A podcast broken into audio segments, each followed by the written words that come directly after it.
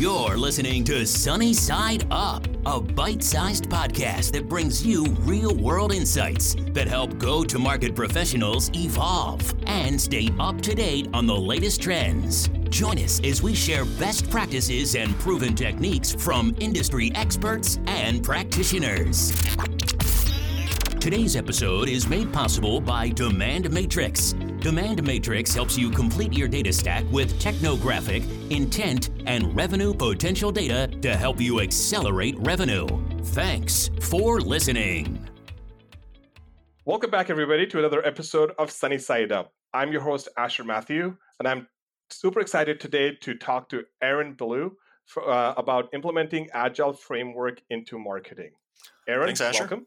And I don't know if I said your last name the wrong way, but Ballou. is it Ballou or You it. Ballou? Great, great, great, great. All right, that's my win for the day. So, Aaron, welcome aboard and uh, share with us a little bit Yeah, I'm uh, the VP of Demand Gen at Ping Identity. We're a identity security software company. I um, started out in telecom for most of my career. I've led marketing functions from product marketing to event management to digital marketing. Um, and I actually started out as an engineer, uh, not in a mar- not in a marketing role at all. And I made a career change uh, some years ago. Terrific. So you made the classic pivot. So tell us about that change from an engineer to a Is it a classic pivot? I- Well, it is said that 70% of people, when they leave college, they don't use their degrees that they Oh, went okay. to college. So I just thought it was a very interesting stat.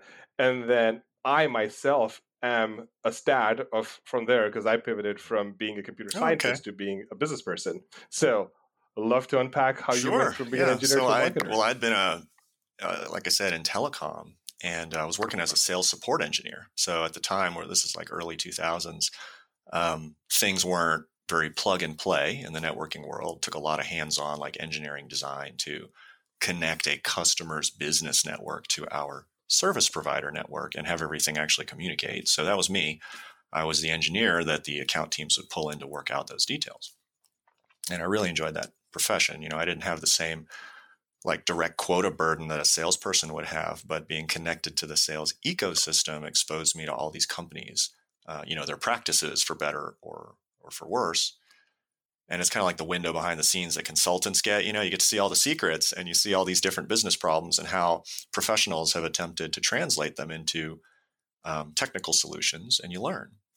Um, so I actually highly recommend taking a tour through a customer facing role at some point in you know anyone's career. Um, as a marketer, it helps you or helped me appreciate how things land, so that the craft isn't just academic. Right. So it's like like it's a very vulnerable feeling to deliver a quote. I got air quotes right now. Value proposition to a human being on the other side of the table, and hear their response right in that moment. You've got to experience that, and you never forget it. So so I really, that's what I was doing during the day. And while this was all happening, I was putting myself through graduate school as an electrical engineer. I was going quite deep into the science of communications, both at the network level and even at the signal level. So it was a lot of like signal processing. And my colleagues at work picked up on that and started putting me into more and more speaking slots with their customers, right? So like sales meetings, um, RFP presentations, conference talks, and you know that that sort of thing um, because we had a technical audience and they seemed to enjoy going one level deeper than what they'd normally learn from technical training. So, um, so how did I get into marketing? Well, I was, you know, I had become the engineer who liked to talk to customers and whose sales liked to put in front of their customers. And along came a role in technical marketing. And some companies call it solutions marketing or product marketing.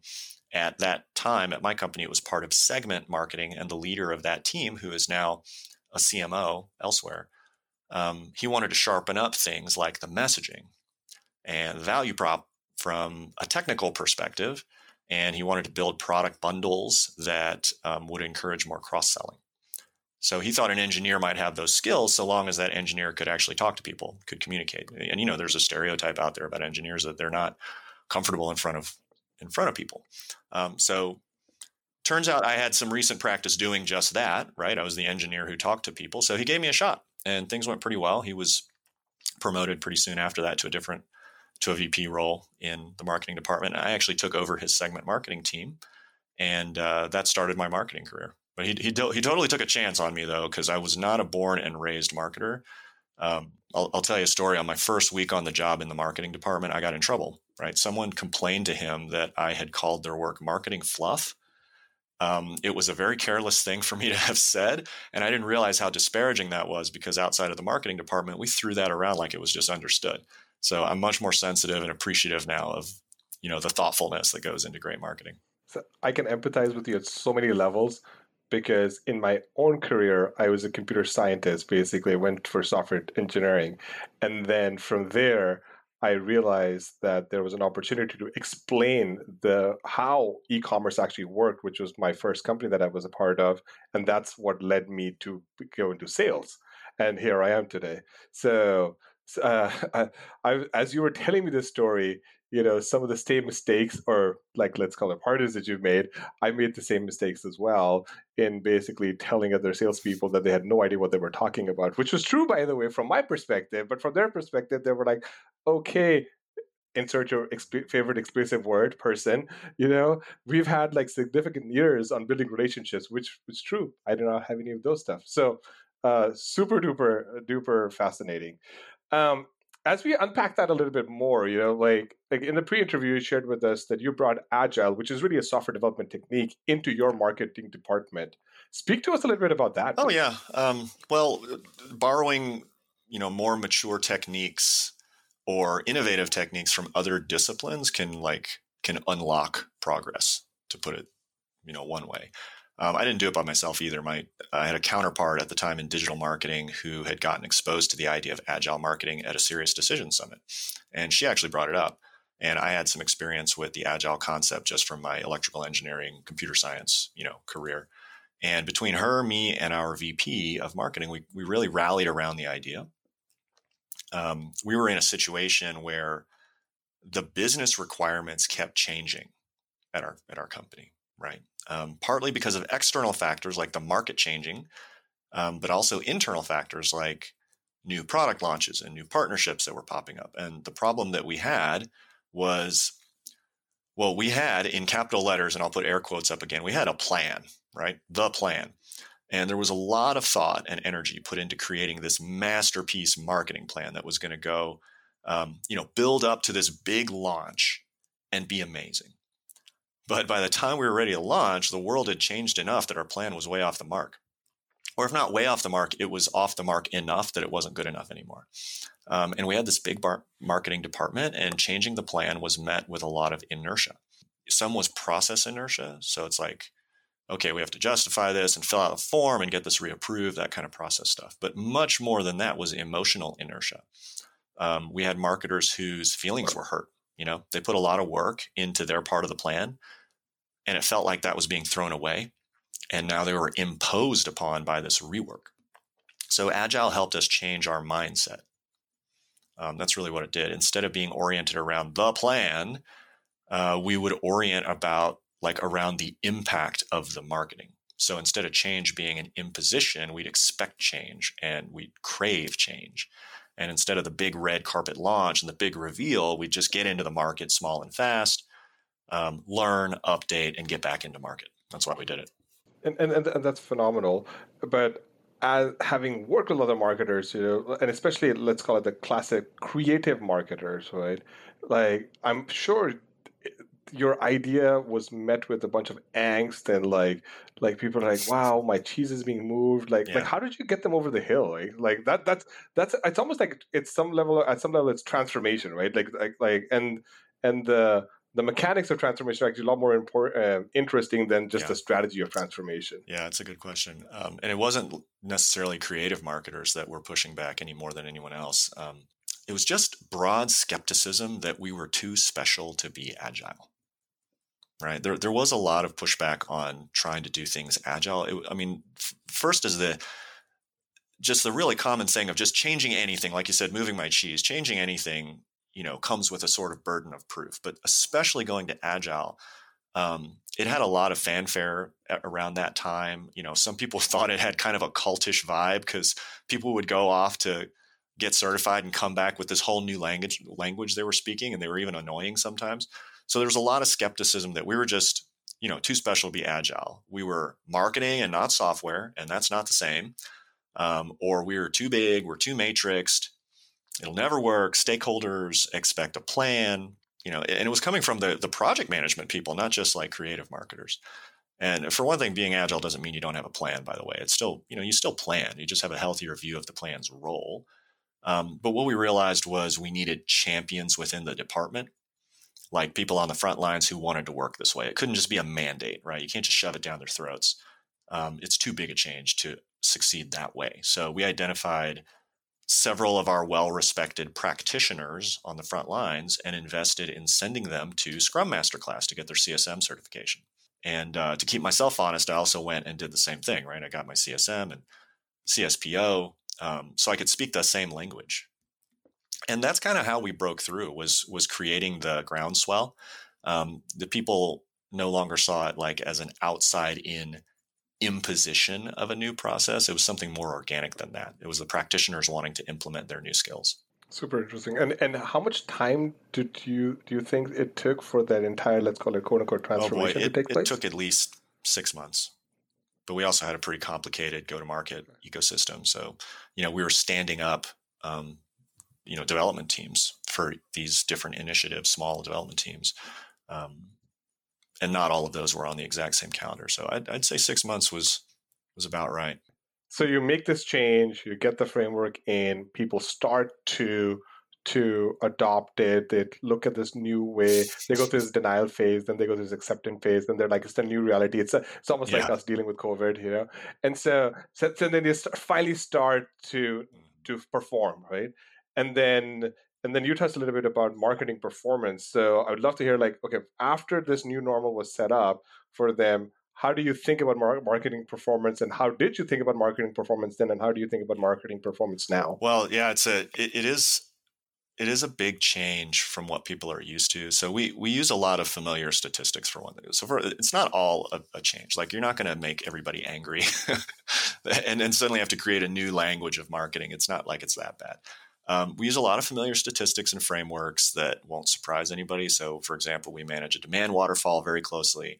I'm in there daily. We look at you know pipeline bookings, um, conversion rates, all the top of funnel and pre funnel engagement stuff, impressions and visitors, so on and so forth. Um, and those are all managed on different time scales. Some are weekly optimization, some are quarterly. But uh, the way we manage our performance, like philosophically, kind of parallels the agile uh, model. Not Scrum per se, like you don't have to do all the rituals. Scrum is just the most common, like detailed framework. Um, it's more about the philosophy. So we have QBRs, for example, like a lot of marketing departments do, or businesses do, uh, quarterly business reviews. And these are obviously for the, the longer time scale things. And we do it for each initiative. And in my experience, this is just me speaking, but I, I suspect it will resonate with some people. A lot of marketing presentations are about proving that a program worked as though you're trying to convince the rest of the business that marketing brings value at all. And I think if you're in that kind of situation, like if you're still in that discussion, then you've got a more fundamental issue to work out at the general management level. Like there's there's some suspicion of marketing as a as a as a practice, as a craft that you need to overcome. But setting that part aside, I, I'm fortunate that I don't have that that issue right now. But partly it's because of the way we run things our QBRs are structured in a loop, right? They're in a loop of hypothesis, experiment, evidence, and decision. So that's our fundamental structure. So, you know, a practitioner is reporting on their initiative. Last time we met, they had a hypothesis that something would bring value for some reason. They tried it, they learned something. And now that something's been learned, what decision will you make, right? And by what evidence? And next quarter, we're going to have this exact same discussion, right? It's this ongoing loop of hypothesis, evidence, and decision over and over and over again. And this is a way of encouraging responsible experimentation and adaptation. And there's no fear about changing one's mind, right? Like the kind of the point is that that's a success, right? To have evidence by which one can change their mind is a success in in and of itself. Does that make sense? It totally does totally does. It also sounds to me that there's a lot of slide presentations that you go through, but that's maybe a different topic for a different podcast. Well, well, this this was great. Thank you so much. The idea, I, I really dig how you went yeah. by sharing your journey, how you talk about like how do you bring agile to the to the marketing department, the marketing team, how do you work on transformation little by little, and then the last piece, which you gave us a framework of how somebody who's an individual contributor today could take that approach and apply it to their daily lives, and maybe be the catalyst for change in their team. So that was awesome. Thank you for sharing that. So, as we come to the end of this podcast, I would love to know about two people that you know who share the same passion for marketing as, as you do, or maybe two people that made a profound impact on on getting you to this point uh, that we should bring on to the show as a guest. So, who would those two people be? Yeah, sure. Well, um, well, one I, I heard you mention her name briefly a moment ago. Um, Corey Livingston, she was my counterpart back in the day when we first implemented Agile. She was my counterpart in digital marketing at the time. And um, uh, she's a very innovative thinker. She's willing to explore, um, you know, the state of the art in marketing practice. And I've always found her to be a great source of inspiration for, for trying new things, different things um, that'll take you ahead of the, of the herd. Um, another person would be my current CMO, Kevin Sellers. He's kind of like my mirror image. Um, I'm a very mathy guy. I'm always the guy that says, "Can we go back one slide?" And uh, and he's got that more creative kind of visionary, you know, orientation. So, you know, I need people like that around me to drive me forward to to give me awesome problems for my kind of methods and techniques to work on. And I think he needs people like me to help translate the vision into operational reality. So those are a couple ideas for you. That's awesome. Yeah, and we will definitely hit them up and give them a shout out when we when we uh, bring this podcast uh, to the world. Um, all right. So la- second last thing, if we were to condense this entire podcast into a hashtag, what could that hashtag be? Can we go back one slide? It has to be like, you know, engineers should, if you don't mind me, you know, riffing a little bit, like engineers should consider marketing. Sure. Okay. Like more people outside of a marketing background need to jump in. And I'll tell you why, why I think. So if you've got a background in math, not just engineers, by the way, like we were saying engineer, but it's really just people with backgrounds in math and statistics, software development, all those kind of logical things. You know, your way of looking th- at things are needed in marketing and not just product marketing. Like you are the person that sees something on the screen that doesn't quite click in your mind. It's not, there's something that's not quite coherent there. And you say, can we go back one slide? right. And you got to explore that thing.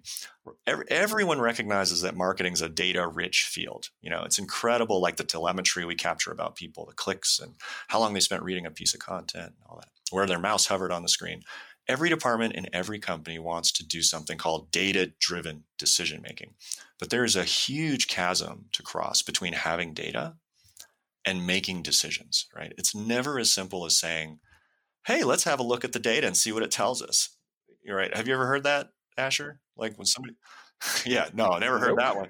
Never heard that one, right? Never happened. Without even having already formulated the question, right? That is a very strong recipe for accidentally misusing the data to unconsciously see what you want to see and just reinforce gut feelings you already had, or even worse, were hoping for. And much like on the creative side of marketing, like there's a huge chasm to go from, hey, we should talk about such and such, to having an actual message map that's professionally done and translating that into copy that goes into marketing. So it takes, that goes into market, I'm sorry. So it takes method, it takes practice, you know, to make data driven decisions, how you structure the business question and how you capture the data all play into exactly what decision you can make based on what insight and no more than that. Right. And no more than that. The, the crazy part is like, if you don't do it right, you can still inadvertently make the right decision, but you did it the wrong way. You'll get lucky and things may go well by chance. And then you conclude that you cracked the code and you predict that things will go that way the next time. But next time turns out to be very uncomfortable for you. And this is all perfectly natural, right? It's perfectly normal human behaviors, even when you're experienced working with data. But these pitfalls, like the biases, they still pull at all of us. You know, my team and I wrestle with it every day. So that's why I think my being an engineer in marketing is going to get less and less rare Um, I think in a few years it'll be really common to see those in the job postings. And all that said, it doesn't mean that presence of engineers turns marketing into this cold robotic discipline, right? I mean, we still all really enjoy watching the creative process emerge, the inspiration, the aesthetic, you know, the eloquence, the emotion. It's definitely an art and a science, and I, I like it that way. So that's that's my spiel on that. That's awesome. We are gonna make this hashtag pretty popular. Can we go back one slide? Glad you like it. That's awesome. All right. Well, again, thank you so much. This has been phenomenal. I mean, I've learned a lot. Like we invited you for one podcast, we got two. This is extremely valuable, I would say. And uh, and if people wanted to get in touch with you, you know, you sound like a pretty uh, amazing person to like get to know, get to toss ideas around. Right? I'm sure people will want to want to connect with you. Well, I'm on LinkedIn. That's the best that? way because if I ever change jobs and change my email address, I'll still have the same LinkedIn profile. I, I would love to. I love to meet people. So I'm the engineer who likes to talk to people, remember? So I, I, invite that. There we go. Terrific. Well, again, thank you so much for coming on this show. Uh, this is going to be a great episode, I can already tell. And uh, and and best of luck. Yeah, thank you, Asher. It was a pleasure. Thanks for joining us on this episode of Sunny Side Up. If you like what you heard, please subscribe, rate, and review us, and share these insights with your peers.